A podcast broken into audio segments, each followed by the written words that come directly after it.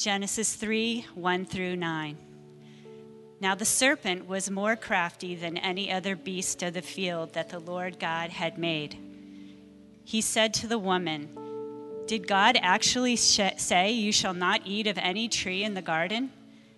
And the woman said to the serpent, We may eat of the fruit of the trees in the garden. But God said, You shall not eat of the fruit of the tree that is in the midst of the garden neither shall you touch it, lest you die. But the serpent said to the woman, You will not surely die, for God knows that when you eat of it, your eyes will be open, and you will be like God, knowing good and evil. So when the woman saw that the tree was good for food, and that it was a delight to the eyes, and that the tree was to be desired to make one wise, she took of its fruit and ate and she also gave some to her husband who was with her, and he ate. Then the eyes of both were opened, and they knew that they were naked. And they sewed fig leaves together and made themselves loincloths. And they heard the sound of the Lord God walking in the garden in the cool of the day. And the man and his wife hid themselves from the presence of the Lord God among the trees of the garden. But the Lord God called to the man and said to him, Where are you?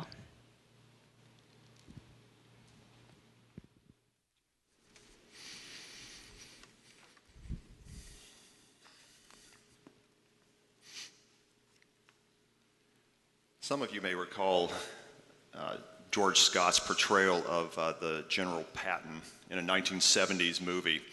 Has tons of Academy Awards behind it. And um, in this movie, uh, Patton, who's a colorful character, colorful language, colorful in his career, he's observing a battle that's unfolding in front of him uh, against Erwin Rommel, field marshal, and uh, called the Desert Fox. So finally, this battle is unfolding in a way that uh, Patton appreciates very much. And as he's looking through the field gra- glasses there, he growls, Rommel, you magnificent expletive. He says, I read your book. I read your book. Now, as movies do, it takes liberties because the book was actually on infantry and it happened actually years after this time. But what it does capture is that Patton was a voracious reader of military history. There's an old adage, know thy enemy, and this is what he subscribed to. I think the Apostle Paul would agree. In 2 Corinthians chapter 11, he says this But I'm afraid that as the serpent deceived Eve by his cunning, your thoughts will be led astray from a sincere and pure devotion to Christ. The event being referred to is found in Genesis chapter 3, and it was just read in your hearing. And it is so useful because it is a perfect case study for temptation because it just removes all questions of nature and nurture because the environment is perfect and the heredity is perfect. So, together, let's go back in history to Genesis chapter 3. Now, if you're here with us today and you're exploring the faith, you have questions about the faith, you may read about a talking serpent and immediately conclude this is a fable, a legend, or maybe even a myth. And we don't really have time to delve into that, but people who spend a lot of time with fables, myths, and legends, like literary people, they read this and they say, it is portraying itself as something else. It is being portrayed as primeval history. For instance, a fable always has a moral. This does not. A legend always has a great creature that is slain by some hero a legend does, but this, this does not. A myth, well, that's a more generic category. But what I would encourage you to do today is this I want you to look at the world around you. I want you to look at people as you know them and see if this speaks to the origin of evil in a way that is believable. Now, since this is going to be read as history today, it's also a story, and I'd like us to treat it as one. So this is going to be a simple message. We're going to spend a little time in the setting. I want just to give you enough so that you can kind of trace your way through it, just the, the most important things. Then we're going to read the story. And I'd like to approach the story just kind of as a tour guide, just reading the story and just say, here, note this, note this. And then I'd like us to take a little bit of time to look at some signs that perhaps we are following the same pattern that happens in this story. So, what do you need to know about the setting? The setting is Eden, which is a place that probably means a place of many waters. And as you're reading in, in Genesis here, you'll see that it is a place of many water. There are four rivers. Now, two of those rivers, the Tigris and the Euphrates, are in Mesopotamia, the Fertile Crescent. So you could actually trace them on a map. Two of the rivers are not to be found on any map. Could have been they were rearranged through uh, the flood in the later account. It could be that they were canals that were somehow moved. But this is a place of many waters. But more specifically, the setting is a special garden within Eden. This is sometimes called the Garden of God later in Scripture. Now, the significance of this garden is that it was a special place that God arranged for the first man and woman, along with the first creation, to dwell in safety. It should be seen as kind of like if you could imagine a Venn diagram where you have the heavenly realm and the earthly realm overlapping. And that is what this garden is. It is a place that the presence of God could be known, where he could, they could enjoy his presence. The ancients that read this would have understood it very much as a kind of temple of the universe, a place where God was in a special way. Now, every temple has its priests, and so we meet our main characters, Adam and Eve. Now, Adam sounds like Hebrew for dirt, because that's what they were made of. God makes the man out of dirt and breathes life into him. God elevates his earth-born creation as the ruling partners in Eden. Now, Psalm chapter 8 speaks of this. It says that mankind was made a little lower than heavenly beings, crowned with glory and honor, with dominion over the works of God's hands. Eve was a co ruler with Adam one corresponding to him, one without who could not fill the mandate to rule and fill the earth. She is a companion. It says a helper or a companion fit for him. And this word fit is very interesting. Like all through scripture, it is, it is sometimes translated as before. And so it denotes somebody in the presence of, somebody face to face to. And so together they were going to rule this aspect of the creation. Now, they had the perfect union. Chapter 2, verse 25, it won't be on the screen, summarizes the nature of their relationship in this way And the man and his wife were both naked and we're not ashamed. Now, that's a curious verse when you first read it. That's an interesting summary of everything. But if you think about it, it's really, really beautiful. Could you imagine living with no shame? No self consciousness, no hiding, no carefully crafted image with which we hide behind, fully known, absolutely emotionally connected, as evidenced by zero self consciousness. Well, frankly, it's hard to imagine because we are living on the other side. Now, being God's rulers in this paradise had its responsibilities, as seen in uh, chapter 2, verse 15.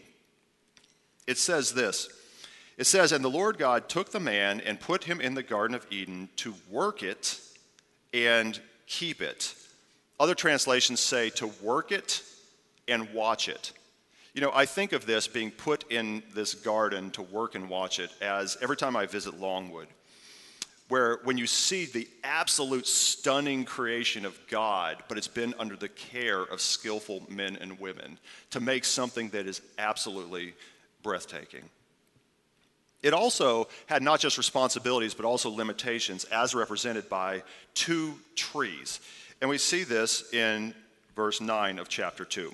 It says, And out of the ground the Lord God made to spring up every tree that is pleasant to the sight and good for food.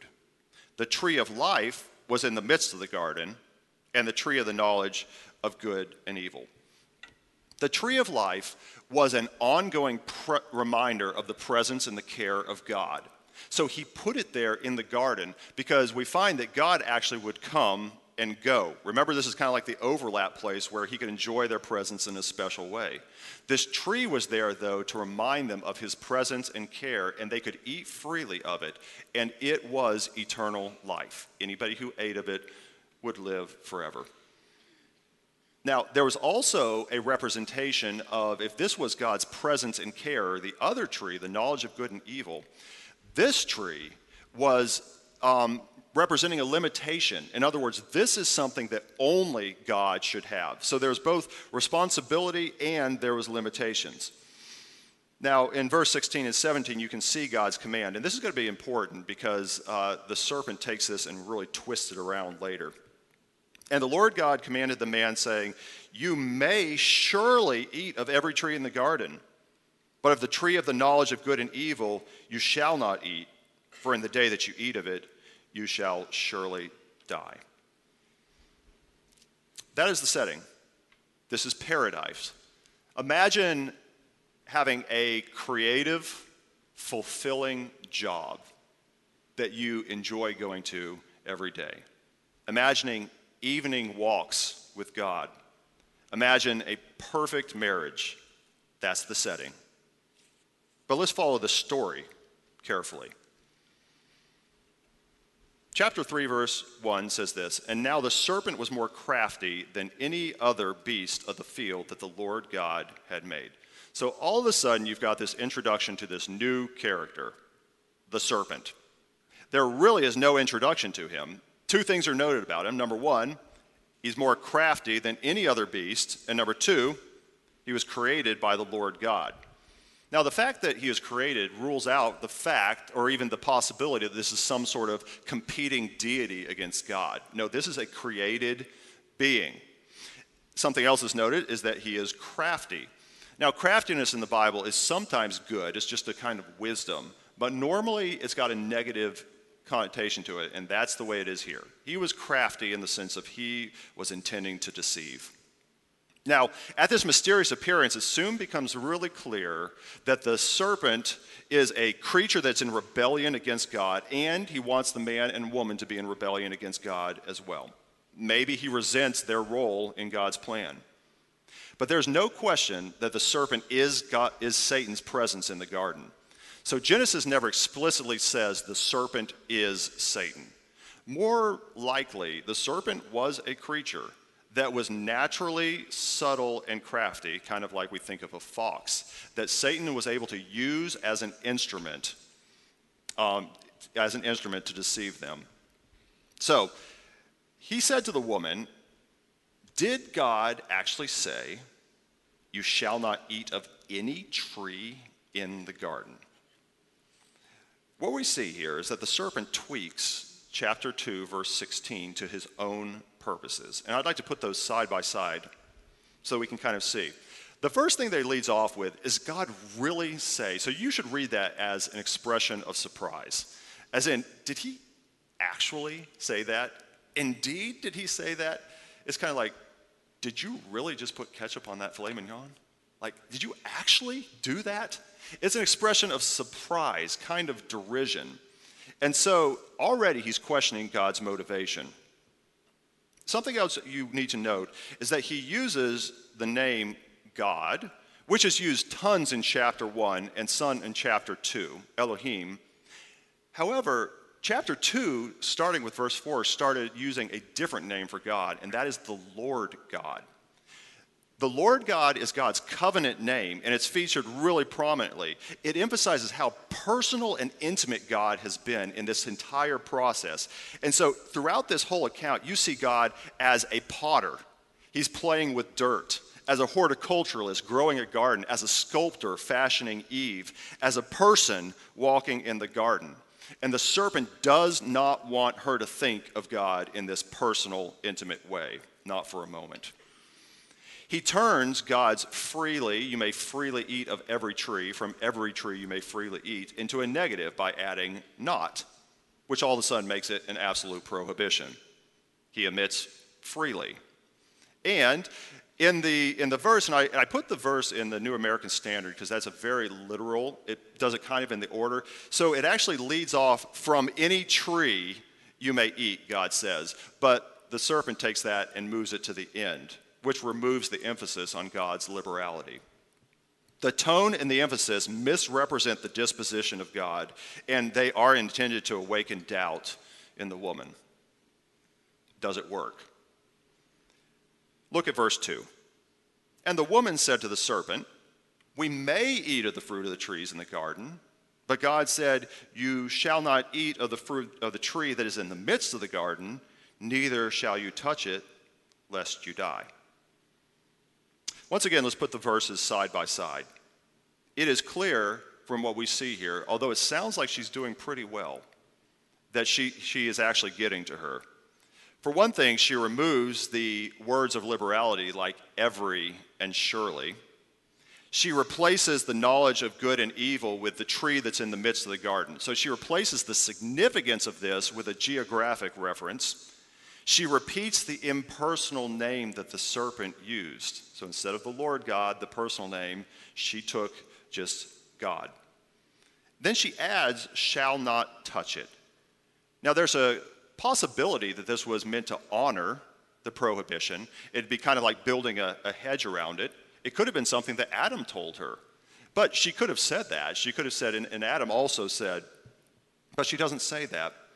Then finally, she removes surely from die, removing some of its urgency. Now, I do not want to be hard on Eve. She was not ready for this. She was not ready for the crafty nature of this serpent. It would have blindsided us as well. But what this does show is that the serpent is beginning to get to her. She is mirroring this more restrictive view of God. The next verses. The serpent said to the woman, You won't surely die. For the Lord knows, for excuse me, when God knows that when you eat of it, your eyes will be opened and you will be like God, knowing good and evil. So here he comes right out and says it an alternate story, an alternate set of facts. What's interesting about it is that it is full of truths and half truths and irony. He immediately negates God's facts. God said you would die, you won't die. But it kind of has the appearance of truth because later on, when they eat of it, they don't immediately drop dead. He asserts that their eyes will be opened. That also is true, just not in the way that they would think, with the result that they will be like God. Now, this is ironic because they were already like God. They were in his image, ruling as co rulers in dominion. What he is doing is distorting the position of God. What he's saying, in effect, his entire tone is this God wants to keep you from happiness. God is envious because it will open your eyes and you'll be independent. God is tyrannical. He is in a power play. He is without love. He also insinuates that Eve is deficient in some way. Your eyes are closed, they have to be opened. You're blind, you're duped. You aren't worth the knowledge, apparently, in God's eyes. You're nothing but dirt. He then goes on to say, But if you eat of this, then something's going to happen. So he offers her a bit of salvation here. And the salvation is a fruit, something concrete that she can touch and taste and experience she, he says, What you need, Eve, is something, not somebody. After planting doubts about God's disposition toward her and offering a whole nother set of facts, the, sake, the serpent exits. That's it. Those are his lines. Exit serpent. He has two lines here, but he plays them with devastating effect. But what he leaves her with is her desires. And you can see this in verse 6. So when the woman saw that the tree was good for food, and that it was a delight to the eyes, and the tree was to be desired to make one wise, she took of its fruit and ate. And she also gave some to her husband who was with her, and he ate. In these verses, I want to notice three times that she is being charmed by this. It says it looked good to eat, so it was going to taste good. It was pleasant to look at, so it was attractive. It would make one wise. Now, what's the problem here? God had already declared that the tree was good. He had created everything good. He had said it five times in chapter one it's good, it's good. This is part of creation, wasn't it?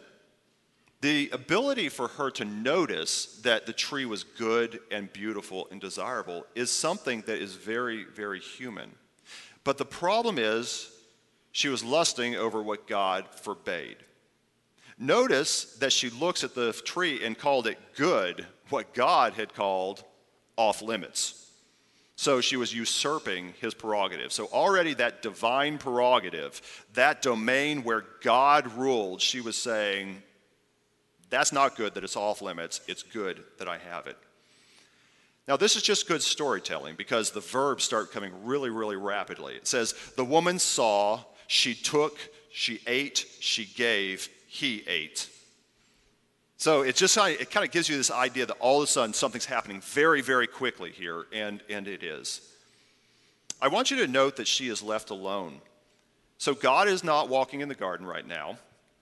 The serpent has exited. And what about Adam? He's said to be with her.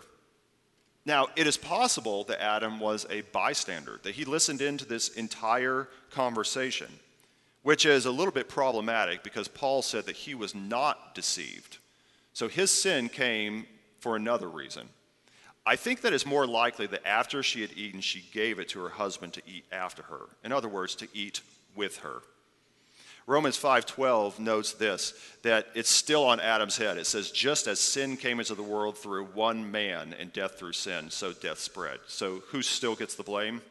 Adam. So either he was standing there passively or else uh, he just just without any questions took the fruit. Verses 7 and 8.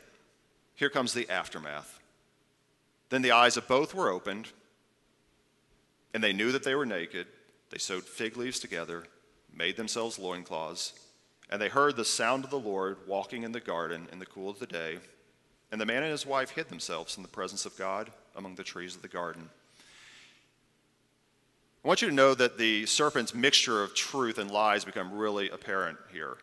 Because, number one, they did not immediately die, and their eyes were opened. What happened is that they began to see each other critically they began to judge each other's motives and thoughts. They began to scrutinize one another. With the knowledge of good and evil that actually did come upon them, suddenly they felt naked spiritually and exposed, and so they covered their bodies. Something connected broke between their soul and their body, and their first move was to shear off some part of themselves from the sight of others. In other words, to hide. They did also get wisdom, but their wisdom was to weave the first clothing so they could hide. They did have their eyes open because they felt guilt and shame before God as well, having broken his command. So God's intimacy with them was broken. Such is the story. The signs. How not to repeat history. So, having established the setting here, and we follow the story carefully, just kind of a tour, let's think about Paul's concern in 2 Corinthians that I read earlier. But I'm afraid that as the serpent deceived Eve by his cunning, your thoughts will be led astray from a sincere and pure devotion to Christ. What are some warning signs that you and I may be following the same pattern? We start off, as Adam and Eve did, having dominion each of us have been given a realm that we are over. We have relationships, we have jobs, we have many things to do. We have set our hands to good works that God has provided for us. We are ruling in our realm. So we start off with dominion. If things are going well, we're having relationships with other people. We're having good work relationships with our coworkers, with our spouses, with our grandchildren, with um, our friends, with people around us, with strangers. We're having good relationships. That is having dominion. We are having creative work to do. We are putting ourselves out there. We are fulfilling what God has to do. But then something happens doubt. We can see this in Did God actually say? I read a really helpful book by a neurobiologist named Curt Thompson, and he spoke about this passage in his book called The Anatomy of the Soul. And he points out a little bit about what may have been happening to Eve emotionally. You see, when we are forced to remember something, it always affects us emotionally. So, as we have to go back and check for accuracy, there's always a surge of emotion. And sometimes that emotion comes back to us as doubt. As in, you're 50 miles down the road on the way to vacation, and all of a sudden somebody says, Did I turn off the oven? And all of a sudden, what does that do to you? You're forced to remember did I do that first? I did this, and then I did this. Did I ever shut it off? And so you have this surge of emotion that comes with doubt. Well, this is, this is what was happening in Eve's life. It all of a sudden puts us in the realm of right versus wrong thinking. Was I remembering that correctly? Is that what God really said? Which that's the realm of doubt. So Satan has very, very skillfully, very skillfully put her by that one question into an emotional distress that doubt followed it. So when she responds, she begins to remember things differently. We saw this that God began to seem less personal, that he seemed more restrictive, his prohibitions seem more heavy, his laws and his consequences seem less real. This emotional shift happens to us as well. When we are forced to check the accuracy of what we believe, when we're accused or criticized, somebody comes and they accuse us of something. You did this. You were thinking this. And all of a sudden you're thrown back into, like, well, what did I do? And you start doing this, and, and doubt comes, and perhaps fear comes at that time. You find yourself revisiting what you know about God. Maybe you're doing the very, very best you can. You're creating something, and somebody comes along and they criticize you. And so you're going back and you're reconstructing what you could have done, what you should have done. All of a sudden, you're filled with, with doubt. It may be that you are, are being worn down by prolonged suffering. And all of a sudden, you're asking yourself everything, revisiting everything that you knew about God. Does He love me? Is He really in control? Does He really have my best interests in mind? Did He really forbid this?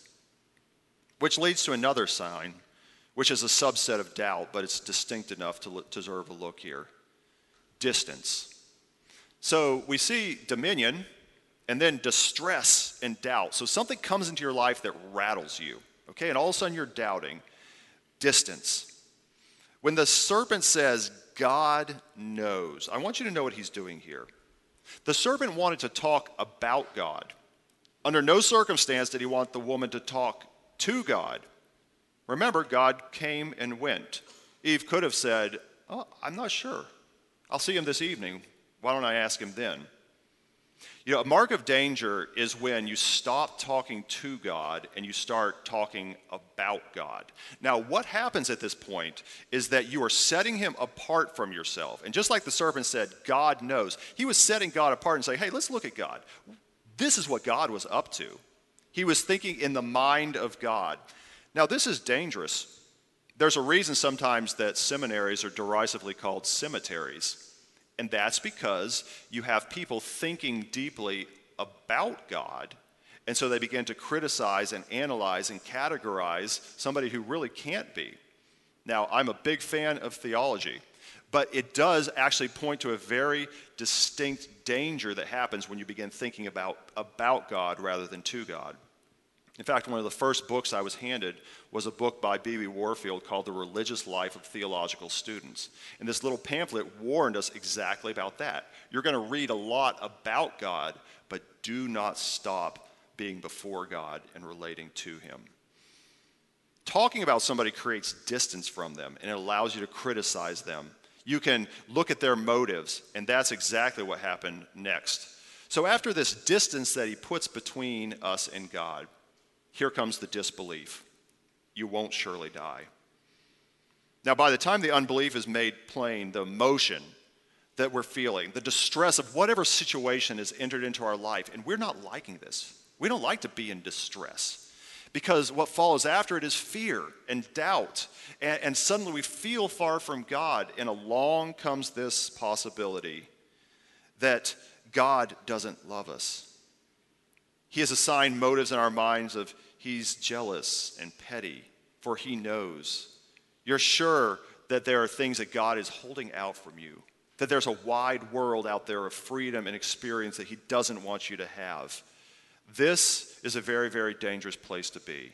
You may look at what he says are consequences in the word, uh, things that he prohibits of, and say, like, yeah, we won't surely die. It won't be that bad. Eh, that doesn't really apply to me.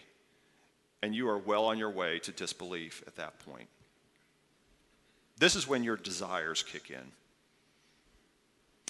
The serpent said, When you eat of it. And so this is when he offered something. So in our distress, often we, we, we don't like being in distress, do we? And we feel distant from God. We have doubts about His care. We have unbelief. We're asking ourselves all these questions. And then, then all of a sudden, something comes along and we cast about looking for some way out. What will make me feel better at this time? And what we settle on is something rather than someone. It may be something good that God calls off limits. It may be something that is sinful that He calls off limits. You may have something good in itself, but it becomes the something that's going to fix your problem.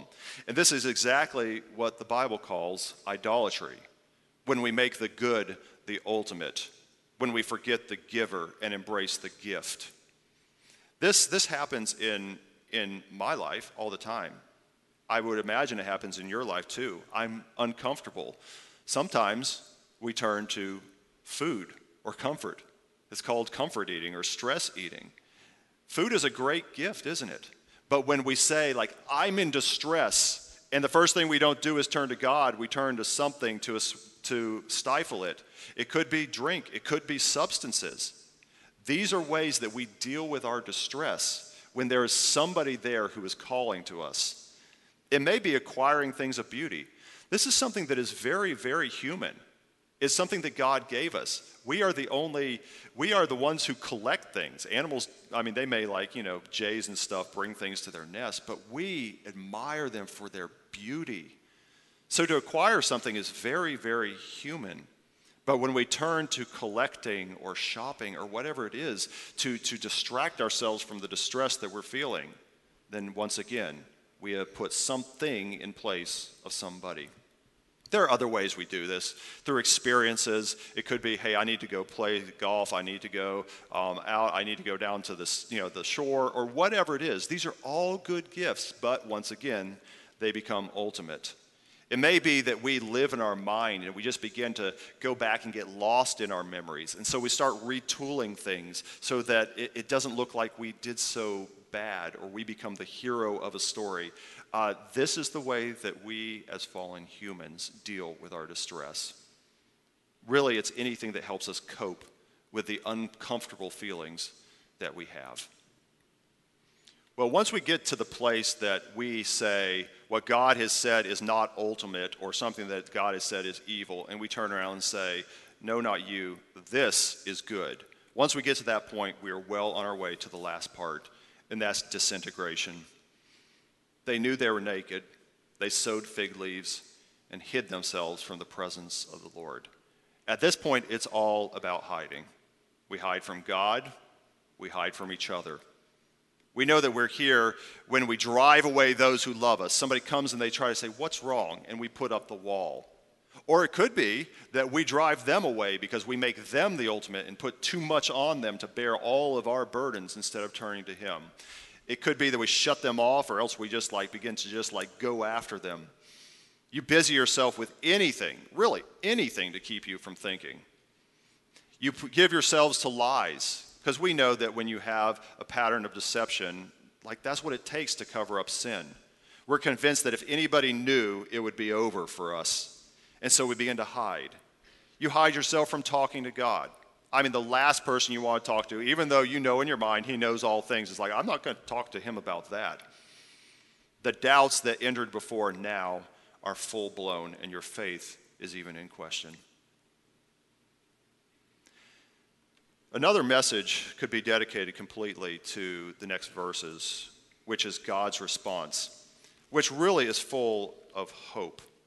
I wanted to just read them really, really briefly because I want you to note one thing in verse 9, and that won't be on the screen, it says, The Lord God called to the man and said to him, Where are you? And so Adam answers, And then God said, Who told you that you were naked? And then later to the woman, he says, What is this that you have done? I want you to notice that God comes with questions and not accusations. And although he does follow up and he is pressing in, what he is wanting is for his creation to actually engage with him. That is where the hope comes in. When we stop running and we actually start engaging with God. He also gives us a glimpse of his plan in chapter 3, verse 15, just a few verses later. He says that the seed of the woman is going to make war on the serpent. So, as you look at this, God starts telling us how do you, how do you get out of this path? You begin pursuing God because he is pursuing you. I could also point you there for your own reading, uh, Romans chapter 5, verses 12 through 18, where you see how God took this one sin and he began to redeem all things. But today, I think it would be time well spent if we would begin to mark in our minds signs that we're being led astray by our own lives. So I wanted you to think about your life and just like, where am I distressed? Where do the doubts come in? Where do I start to feel distance from God? Where do things disintegrate? You know, because if you are living with your relationships disintegrating, uh, it is, it's probably clear that you already have been in this path. So, what about you? What about me? Maybe you've identified signs that you're being led astray. Here's what I would ask Would you also consider that there is an invitation, an opportunity to get off this path of mistrust and take a step toward trusting God? What does that look like? Here are just a few ways. Community. What if the man and the woman together had faced the enemy? What if Adam either wasn't passive and he came in and enforced when he saw his, his wife was having a hard time? What if she had said, You know what? I'm going to go get Adam. I think we need to talk to you about this. It would have been a very, very different story. It can be that way for us as well. When we feel ourselves somewhere on that path of distress and doubt, get somebody. Bring them in. This is what the body of Christ is all about. Bring somebody else in and let them help you face the doubts that you are feeling. The claiming of promises. It would have been a different story if, if she had said, or if any of us would say, I know he loves me. I don't know what, you know, you're playing with Satan here. I know you're twisting things around. I know he loves me. I know he gave me everything I need. His restrictions are for my benefit. I know this. And then you quote promises to him. Communion. What if she had said, I know where to find God? Let's bring him into this. You have questions? I'll bring him into this. What if we turned to God and you say, I know where to find him? I find him in his word. I find him in the Holy Spirit. I find him in music. I'm going to turn to him right now. What if they had cast down idols and said, I don't need that charming fruit. I need God. I need somebody. I don't need something. Scripture says, For if, because of one man's trespasses, death reigned through that one man, much more will those who receive the abundance of grace and the free gift of righteousness reign in life through the one man, Jesus Christ. God's plan is one day to make a new heaven and new earth, where it's not just Eden that is that overlap, but all of it. He is redeeming all things. No longer will it be a tree that brings the presence of God. Already, those who eat of Jesus Christ's teaching, and He is their vine, the Holy Spirit is with us, promising the presence of God. But someday He will walk with us in a new heaven and new earth. That is the new Eden. That is what we're heading for. That is our hope. So, as we've read the enemy's book, we see his plans. We've also read God's book. Will you step off that path of mistrust today and begin to step toward trusting God? Let's pray.